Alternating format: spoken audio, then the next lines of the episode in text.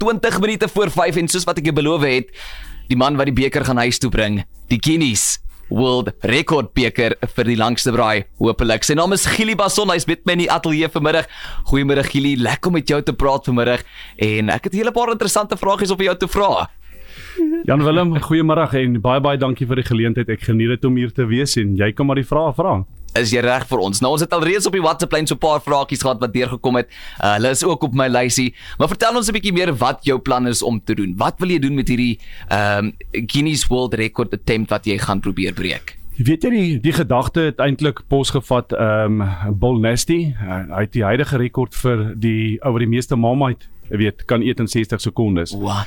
Ek het hom gesien, jy kan maar sê perform, so skuis vir die Engels en Afrikaans en dit het toe nou daarvandaan gegroei waar ek besef dat ek hierdie rekord poging kan gebruik om aandag op ons dorpie op Kalisdorp te skep en dit lyk asof dit 'n sukses gaan wees. Wow. Jy weet so so 84 uur is my mikpunt. Die huidige rekord is 80 uur.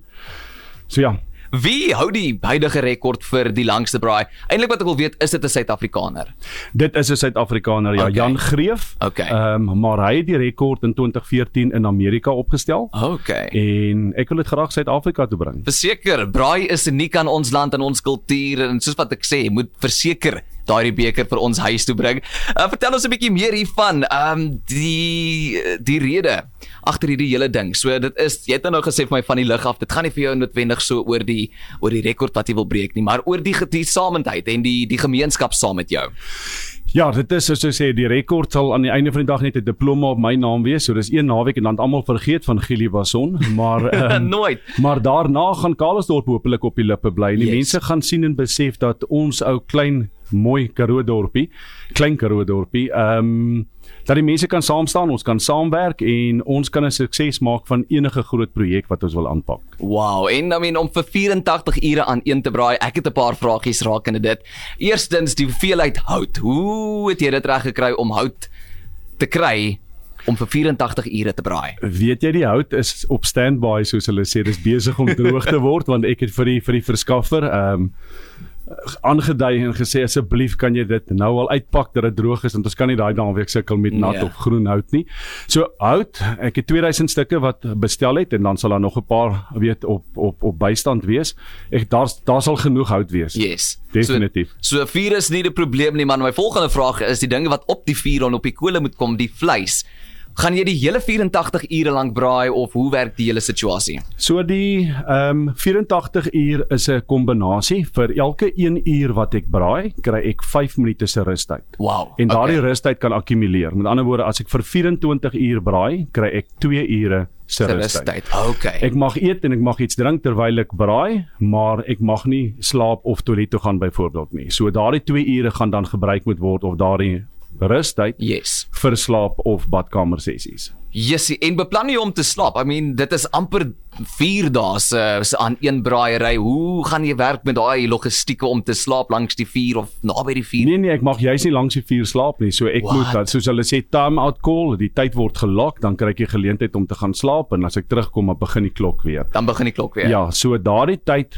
van 2 ure byvoorbeeld word dan bymekaar getel in die 84. So dit is nie 84 uur net braai nie. Dit is 84 uur vanaf die vleis 6 uur op donderdagoggend die kole slaan, die rooster yes. slaan en dan hopelik uh die sonndagmiddag 4 uur die laaste vleis afgehaal word, dan sal dit 84 uur in totaliteit wees. Jessie, dit is omtrent 'n hele naweek vol braai. En my volgende vraag is wie gaan al hierdie vleis eet? Dit is 'n magdom 'n ton vleis heel waarskynlik wat gebraai gaan word. Hoe gaan jy dit Weet jy dit is dat daar moet 5 items vleis ter alle tye op die rooster wees. So wat ek gaan braai is boerewors, ehm um, beef patty, 'n uh, hoenderborsie, 'n uh, varkchop yes. en en 'n mielie want jy mag groente ook braai. O, okay, ja. Ja, so alles moet net aan die op die rooster raak. Dit mag nie in tinfoil wees nie. En dan hierdie vleis, ek reken dit gaan so 300 eenhede van elk wees. Met wow. ander woorde oor die naweek 1500 eenhede. En ons gaan dit dan skenk soos wat dit gaar word en ek praat nou van 'n batch, soos wat daar nog genoeg volume is, gaan ons die eerste hoeveelheid skenk aan ons plaaslike polisie en ambulansdienste Wow. want hulle slaap nie terwyl ons slaap. Ja. Jy weet so, dis om vir hulle dankie te sê. Die tweede lot gaan vygies of oue huis op ons dorp en dan die derde lot en heel moontlik die meeste ehm um, gaan dan aan 'n aan 'n Karlsdorp feeding center soos wat dit genoem word, Wow. Sofia Roman wat dit bestuur. So meeste van die vleis sal aan dit gaan, maar niks word gemors nie. niks word gemors nie. En as 'n Suid-Afrikaner hou ons daarvan om dit te hoor. Vir alles wat kom by braai vleis in my opinie die beste meal en die beste dis daar buite. As jy nou net ingeskakel het ek praat met Gili Basson. Hy gaan vanaf die 21ste tot die 24ste September probeer om die huidige Guinness World Record vir die langste braai wat tans op 80 ure is te verbeter tot en met 84 ure. Nou gee ek kan my indink dat jy natuurlik nie hierdie op jou eie kan doen nie. Daar's so baie reëlings wat daar moet inkom. Dis hout wat moet gereël moet word, dis vleis wat moet gereël word moet word. Daar's ander logistieke ook agter die skerms waarvan ons heel waarskynlik nie eers weet nie. Wie het jou gehelp om hierdie alles moontlik te maak? Ek. nee, weet jy, ek het ek het gedink om iemand te kry om dit namens my te doen, maar toe besef ek dan gaan ek sit en worry, het hulle alles gedoen. Yes. So ek tref self die reëlings, ek maak self kontak met die borgers en met die hele wat vir my die geleentheid gee om op die Ja. lig te wees. Ehm um, die groot haakplekke kan jy maar sê is dat hierdie hele ding moet verfilm word. So ek moet 86 ure non-stop soos hulle sê verfilm What? en ek het gedink dit gaan maklik wees en dit blyk toe 'n bietjie moeiliker as as dit. Ja. So ek het vir ehm um, Daisy wat 'n plaaslike CCTV ehm um, verskaffer in George is, hulle genader want hulle doen ons restaurant se CCTV en gevra of dit moontlik gaan wees en ons is tans besig met 'n dummy run soos ons dit nou noem waar twee individuele kameras hardloop want help nie die een se battery raak pap of waar kom 'n tegniese fout en dan Yes. so ons is besig om dit nou te toets en seker te maak dat alles is in orde sodat wanneer die die vleis die die die rooster slaan dan kan ons maar Dan is alles reg. Ja, en dit word dan aan Guinness World Record gestuur as deel van die bewyse. So hulle gaan dan die video kyk tesame Yes. met ook ons noem dit monitors wat dan nou vir my moet monitor om seker te maak dat ek visueel ook die regte dinge doen. Right en wie, wie kan hierdie monitors wees? Kan dit iemand van jou gemeenskap wees of is dit iemand van van Guinness World Record self? Ek kan ek kan uh, op my eie koste, dit is wat dit so interessant maak, kon ek dan 'n Guinness World Record adjudicator soos hulle dit noem ingebring het, Okay. maar natuurlik weet die ouens kom uit die UK, so dis baie duur. Dit is baie duur. So die tweede opsie wat uh, wat hulle weet natuurlik voorstel is jy gebruik mense in jou gemeenskap en dis Okay. weer eens wat dit so mooi maak my my denkwyse was om om die gemeenskap te betrek om 'n gemeenskapsprojek te initieer en tans is my lys van ehm um, van van monitors dis 2 per 'n skof van 4 ure en dit is vol soos wat Wow. soos wat ons dorp en gemeenskap instaan en my kom help om hierdie projek 'n sukses te maak. En en jou ja, soos wat jy sê om dit om dit 'n sukses te maak. Ja. Dit is ongelooflik. En wanneer kan ons nou uiteindelik weet of of hierdie rekord gebreek is? Is dit 'n onmiddellike ding of moet ons nou eers wag vir vir Guinness World Records op terug te kom en dan te te verifieer? Ja, ons gaan nou eers al hierdie data, die video byvoorbeeld plus die dokumentasie wat ek moet bysit, ehm um, vir hulle instuur. Hul- Hulle het gesê dit sal so 2 maande neem vir hulle om deur dit alles te gaan en as hulle al die boksies getik het, dan dan kry ek my diplomaatjie. Wow, en ek hoop so sodra jy daai beker wen dat uh, dat ons weer met jou kan praat en bietjie hoor hoe dit gegaan het en is daar enige iets waaroor jy sou sê jy miskien bietjie gestres is of bekommerd is oor hierdie hele situasie wat voor lê? Weet jy nie regtig nie, ehm um, ek dink my vrou is meer bekommerd want toe ek vir haar nou vertel van wat ek wil doen, toe sy my so gekyk en gesê jy kan nie jou selfoon saamvat toilet toe nie. Ja. weet so. so so ek is 'n bietjie bekommerd oor wat ek gaan doen maar ek het nie baie tyd nie so ek sal maar net moet klaarmaak. Ja nee. Dis asof jy op die radio moet wees. Elke ja. Minuut en elke sekonde tel. Dit is Gili Basson. Hy gaan vanaf die 21ste tot die 24ste September braai voltyds en dit om die beker hopelik te wen. eh, Dis eintlik 'n diploma, maar ek hou daarvan om dit die beker te noem. Hulle het 'n sertifikaat ja, ek het 'n diploma genoem maar Ons gaan met beker. en hy gaan dit aanpak, die Guinness World Record vir die langste braai, hopelik tot op 84 ure. Jessie Gili, dankie dat jy die tyd gemaak het ingekom het ateljee toe om vir ons oor hierdie ongelooflike ding te vertel. Is daar enigiemand vir wie jy wil dankie sê?